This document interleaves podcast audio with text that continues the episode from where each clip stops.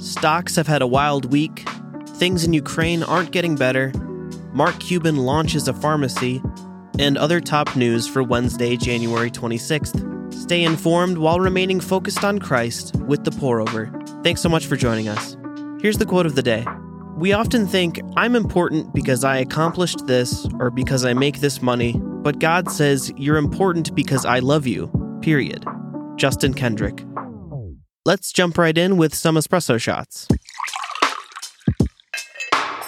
It was a wild week for stonks. Did we use that right, Gen Z? Stock markets staged their biggest intraday comeback in over a decade on Monday, with the Nasdaq closing 0.3% up after being down as much as 4.9% midday. The Dow saw 1,000 plus point swings on both Monday and Tuesday. Everyone's favorite crypto isn't immune. Bitcoin is about 50% down from its November peak. Though the market swings have largely leveled out, investors still have a laundry list of reasons to feel shaky. The Fed is announcing measures to combat inflation today. Apple, Microsoft, and Tesla are reporting earnings this week. Investors worry the potential Russian invasion of Ukraine could heavily impact energy prices. And in case you forgot, we're still in a pandemic.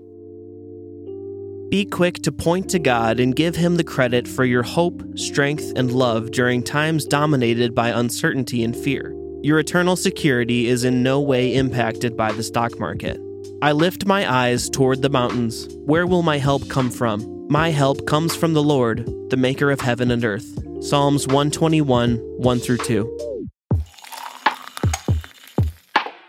Just like when you end up packing 25 pairs of underwear for a three day trip, the situation in Eastern Europe has reached the prepare for the worst, hope for the best stage. Russia maintains they have no plans to invade neighboring Ukraine, and only sanctions have been threatened against them if they do invade. But for a diplomatic standoff, there are lots of troops and weapons moving around. Russia has 120,000 troops on Ukraine's northern, eastern, and western borders. The US has put 8,500 troops on standby. Denmark and the Netherlands sent fighter jets. Spain sent ships. And France is sending troops. Ukraine is not a member of NATO, but its EU allies like the Netherlands, Spain, and France are, and they seem prepared to support.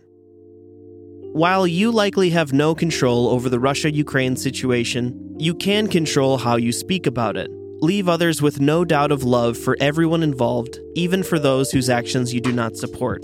But I tell you, love your enemies and pray for those who persecute you, so that you may be children of your Father in heaven. For he causes the sun to rise on the evil and the good, and sends rain on the righteous and the unrighteous. Matthew 5 44 through 45. A few weeks ago, Martin Pharmabro Shkreli was banned for life from the pharmaceutical industry and forced to pay a $64.6 million fine, ending a years long lawsuit brought against Shkreli for raising the price of a life saving drug 5,000% overnight. Now, another pharma bro, with a slightly different approach, is stepping up. Mark Cuban, the billionaire owner of the Dallas Mavericks, launched an online pharmacy, CostPlusDrugs.com, to much fanfare this week. Cost Plus works directly with manufacturers and sells everything at a flat 15% markup, meaning a 30 day supply of the leukemia medication imatinib will cost $47.40 compared to $9,657.40 at other pharmacies. Today, Cost Plus sells 100 generic drugs, but they're constructing an $11 million plant in Dallas in hopes of expanding into injectable drugs. A verse to consider whether you're selling drugs for Mark Cuban or, equally as cool, recording a news podcast. Whatever you do, do it from the heart, as something done for the Lord and not for people. Colossians 3:23. Today's episode is sponsored by His Productions. The story of Jesus has been told for thousands of years, but how are you telling his story?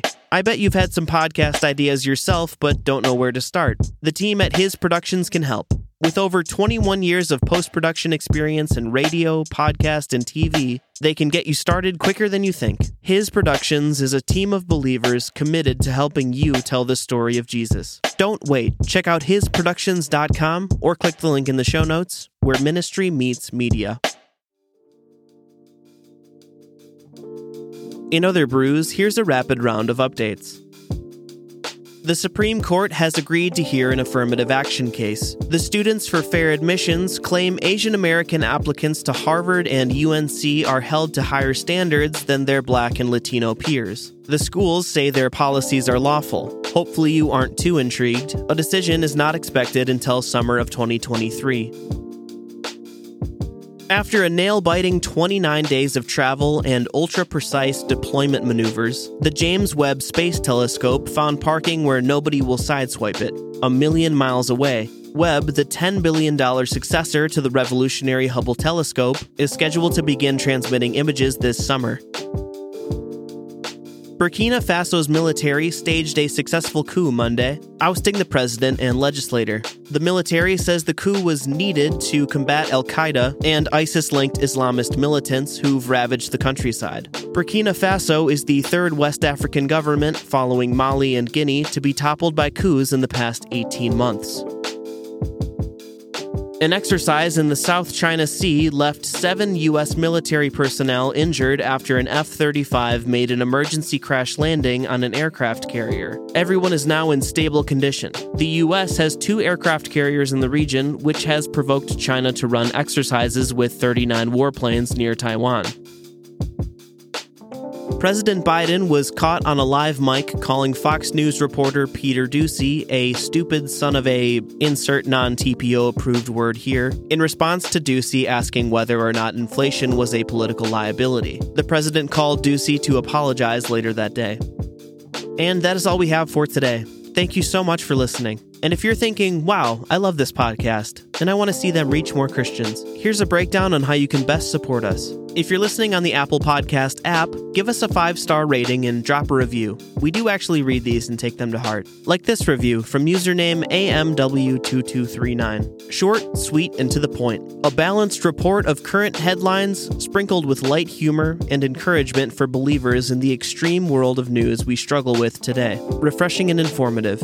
Thanks so much for leaving that review. We love to hear that our corny little jokes bring a smile to your face. If you're listening on Spotify, give us a follow and hit the notification bell to never miss a new episode. There is also an option to leave a five star rating, but it's a newer feature and it's only doable on your phone, not desktop or browser yet. We sincerely appreciate all your support. We hope you have a great day, and we will see you on Friday.